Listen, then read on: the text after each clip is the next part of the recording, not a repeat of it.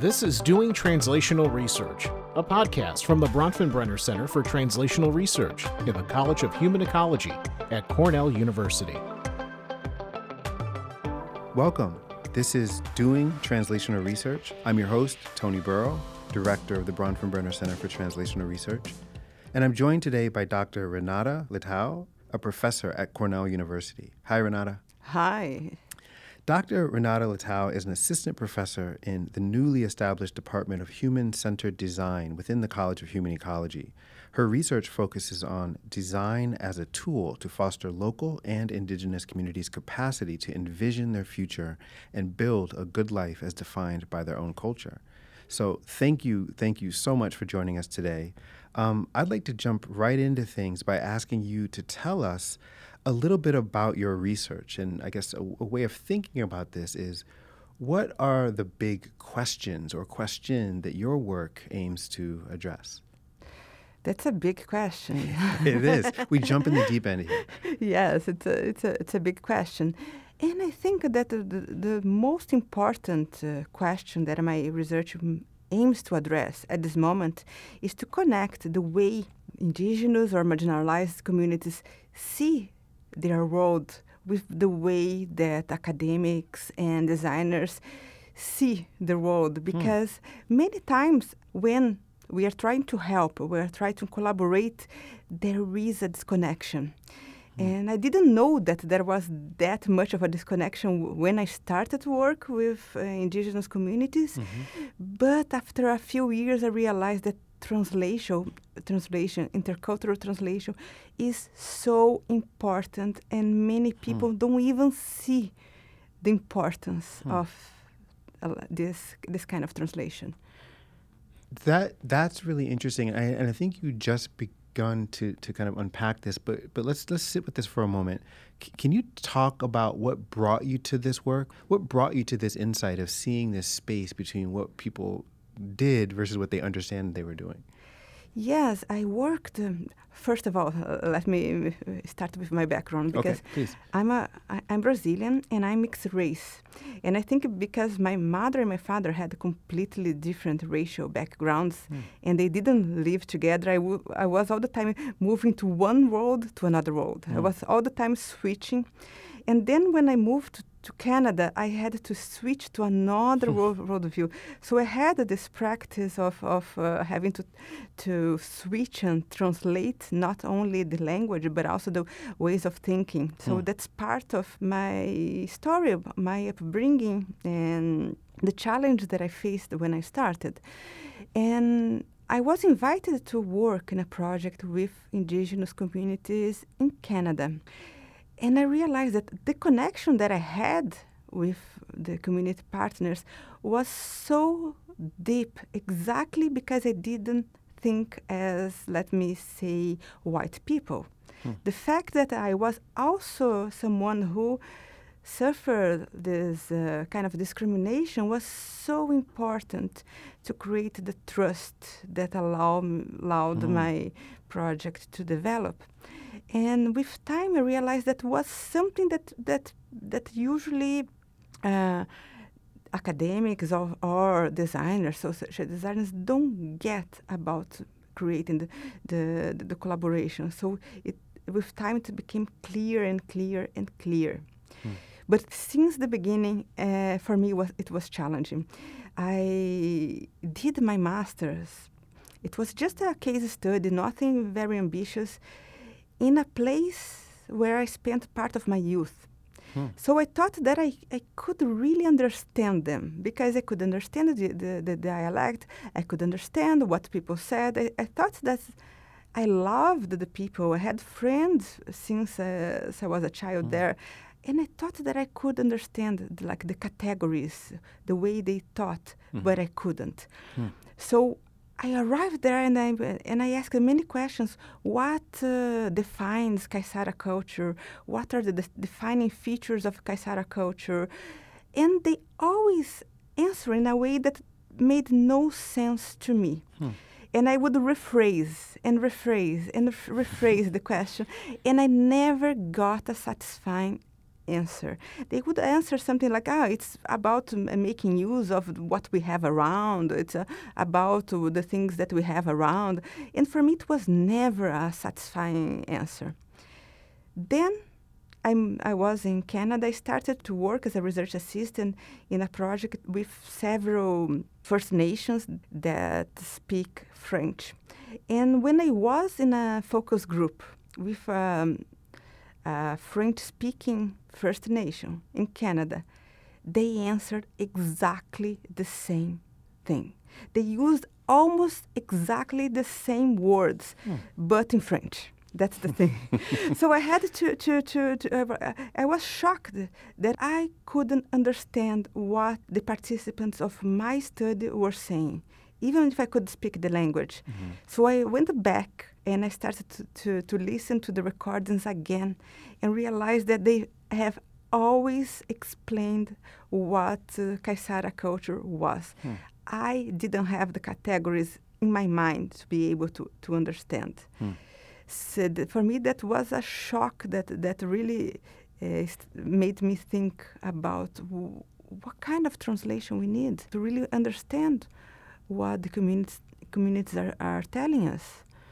So, so you're already, uh, you know, getting into so much of what this podcast is about, and what I hope the, you know, our guests kind of start to unpack. You're walking us through your trajectory, which involves both your own research, explorations, and also personal experiences and socialization. What's fascinating to me is it sounds like, on one hand, some of your early life and socialization experiences prepared you, equipped you to sort of have an eye toward these things. You navigated different kinds of spaces and shown up in different kinds of communities and different spaces.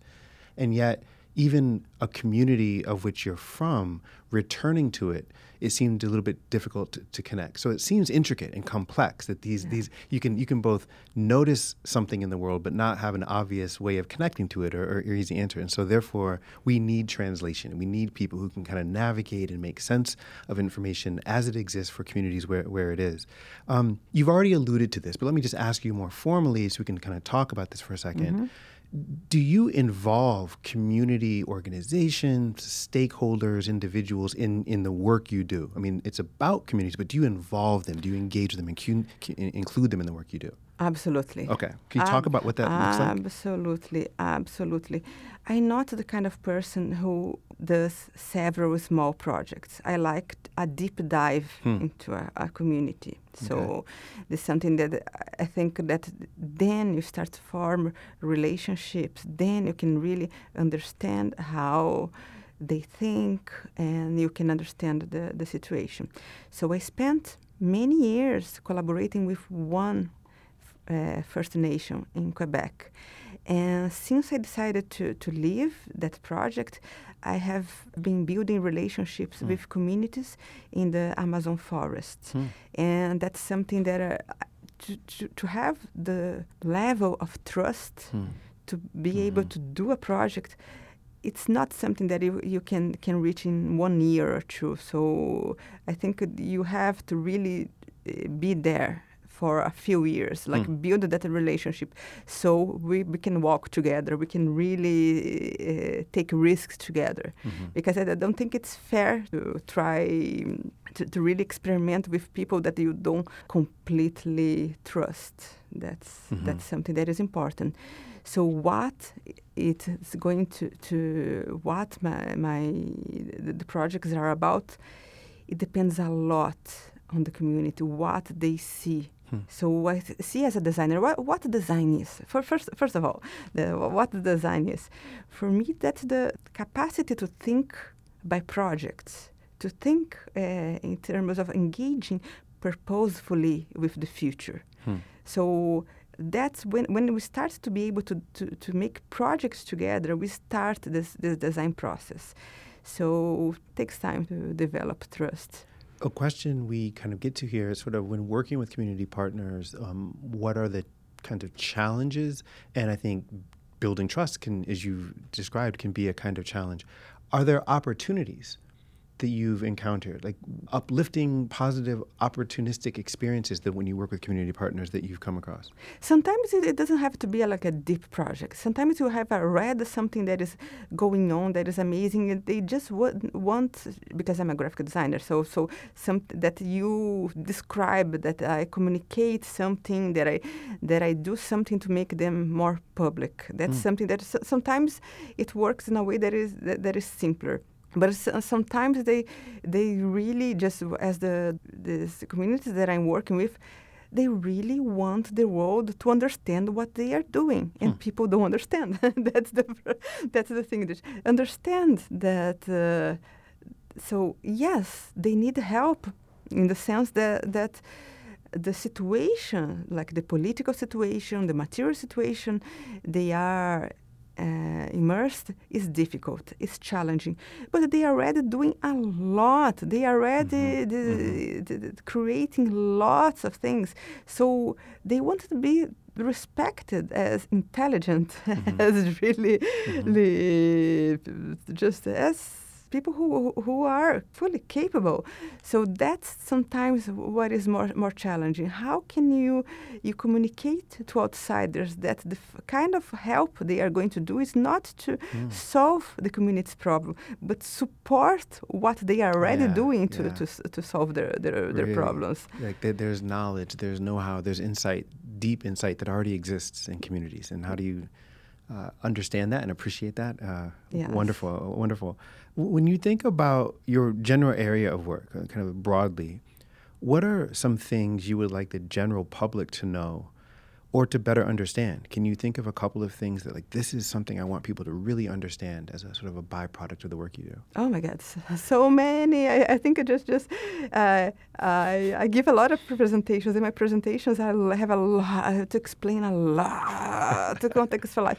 First, what I do, I'm, I'm a graphic designer, uh, and people ask, "What are you doing with indigenous people? What are you doing mm. with my marginalized communities?" But sometimes people don't, don't understand that graphic design, communication design, is about just uh, uh, sharing knowledge, sharing information, the, the form. Hmm. The, the, the, exactly, it's the form, like books, like podcast or website, the forms that you share mm-hmm. knowledge. Mm-hmm. And it's also about communication of identities. And many times we think about branding and things that are about consumption, selling products, but it's also about cultural identity. What are the symbols, the colors, the things that, that really uh, make you visible? So many times I, I, think that graphic design is fantastic. Uh, it's a fantastic tool for, for social change because it allows invisible communities to really think about what are the important features of mm. their identity. How can they mobilize those mm. features to, to make themselves visible? So that's why I think that graphic design is a little bit uh, misunderstood. So this is one thing that is misunderstood. The second thing is indigenous community that is many times misunderstood as, as people uh, lost in the past. And mm. no, they're not lost in the past. Mm-hmm. They are mm-hmm. communities that that that survived the genocide. Mm. That's that's mm-hmm. different. Mm-hmm. so when sometimes people think that indigenous communities are those people of the past, they are not seen like the what how much they had to fight and struggle and resist hmm. and create so uh, usually um, contemporary indigenous knowledge is the the result of many mm-hmm. mm-hmm. many many actions that allow them to, to survive and you have to give credit for all of it but that kind of knowledge usually is very very very invisible hmm the knowledge born in, in struggle is the uh, sometimes I think the most invisible kind of knowledge. Yeah, that's a that's a keen insight that it it's it's invisible or or not seen or noticeable by others because it's deep it's it's woven throughout different manifestations and not easily point toable, right? It's not like, hey, there it is, there's the new knowledge, or here's mm-hmm. the flashy study finding that my research. It could be deep in people's minds and hearts and values and enactment, and mm-hmm. that's that's really really interesting. And you that you point out that that's something um, you want people to be to be aware of. So you spoke to change, broad community change. If there were one real world change that you could make based upon your research or the work you do, what would it be and, and why? Oh, yes. that's, the, that's the thing that I just, if I could change one thing, mm-hmm. one thing, something, something that, let me just put in context that I, I, thought that I couldn't understand the community that I where I spent part of my youth because I was educated as an academic. I had mm. already this way of thinking that is very Western. And one of the features of the Western way of thinking is uh, difficult to listen to the other.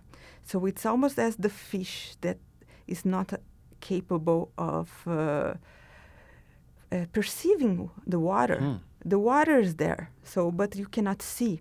So if I could change uh, mm-hmm. something, is to in- increase the capacity of people who are completely immersed in Western culture to listen to, to the others, mm. to listen to, the, to people who are partially immersed mm-hmm. in the mm-hmm. Western culture. Why? Because I think there is a, like a big crisis of imagination nowadays. People uh, can, it's very difficult for for change makers, for designers to really think in alternatives to the system that we have today. And as we are not capable of seeing, listening to other ways, it's also uh, difficult for creativity to create other alternatives.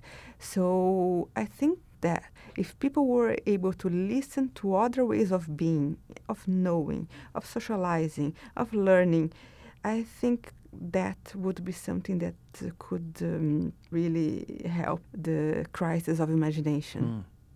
That's that's a profound change, indeed. So thank you for unpacking that here. Before wrapping up, let me ask: Is there anything that you'd like to share about your work? I mean, I know I sort of peppered you with questions about your work and your approach, but but is there anything you'd like to say or share about your work? I think the well, something that is about my, my work, I think that, that I'm, here to tell things that people don't want to listen, and they are not uh, just uh, just. just uh, sometimes it's difficult because I'm here to show the blind spots. Hmm. When, but because they are blind spots, they are really blind spots. Mm. So sometimes it's a little bit difficult to have my work really recognize why it is important. And it's funny that when people get, they are like, oh, yeah, now I see how important it is. But sometimes it need, I need to be a little bit insistent and have this perseverance that at some point people will get why that this is so important. I, I totally can see that. So sometimes making the invisible visible can be meaningful, but it can be a process, right? A process of perpetual work of people kind of coming, becoming more aware of things they had not been previously. Yeah. Really Really, really interesting. Um, this this was indeed a wonderful conversation. So thank you for joining us today. Thank you so much, Tony, for inviting me to be here Absolutely. today. That Absolutely, was a great conversation. Yeah, I we we really appreciate this. Um, I'd also like to uh, thank our listeners for uh, joining us today and our guest, um, Dr. Renata Leitão, um, for taking the time to chat with us and share a little bit about her work. Thank you all for listening to Doing Translational Research.